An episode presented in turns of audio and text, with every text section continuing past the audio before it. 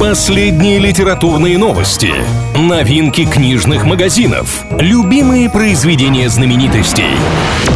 Книга ворот на правильном радио.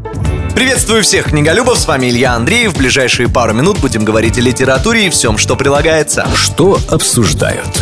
Бизнесмены и разработчики приложений впечатлены невероятным успехом стартапа из Техаса. Это онлайн-клуб книжных рекомендаций с названием «Литерати». Авторы проекта позиционируют его как своего рода соцсеть для всех, кто часто сталкивается с проблемой «что почитать?». Вроде ничего необычного, но техасцы сумели правильно себя подать и пропиарить, и привлекли в свой проект инвестиции на 52 миллиона долларов. Эти деньги позволят Литерати выйти на международный рынок и привлечь пользователей за пределами США. Что нового?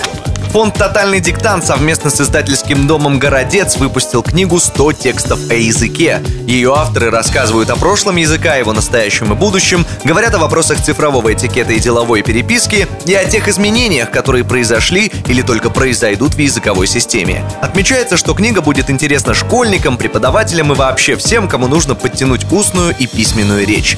«100 текстов о языке» — это первая книга двухтомника серии «Русский язык 18+,» Второй том планируется выпустить в июне этого года. Что читают?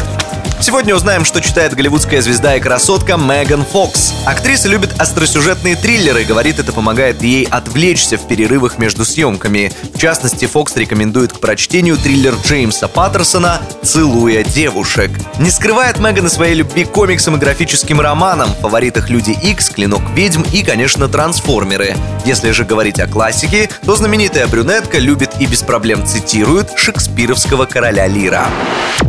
Книга ворот на правильном радио.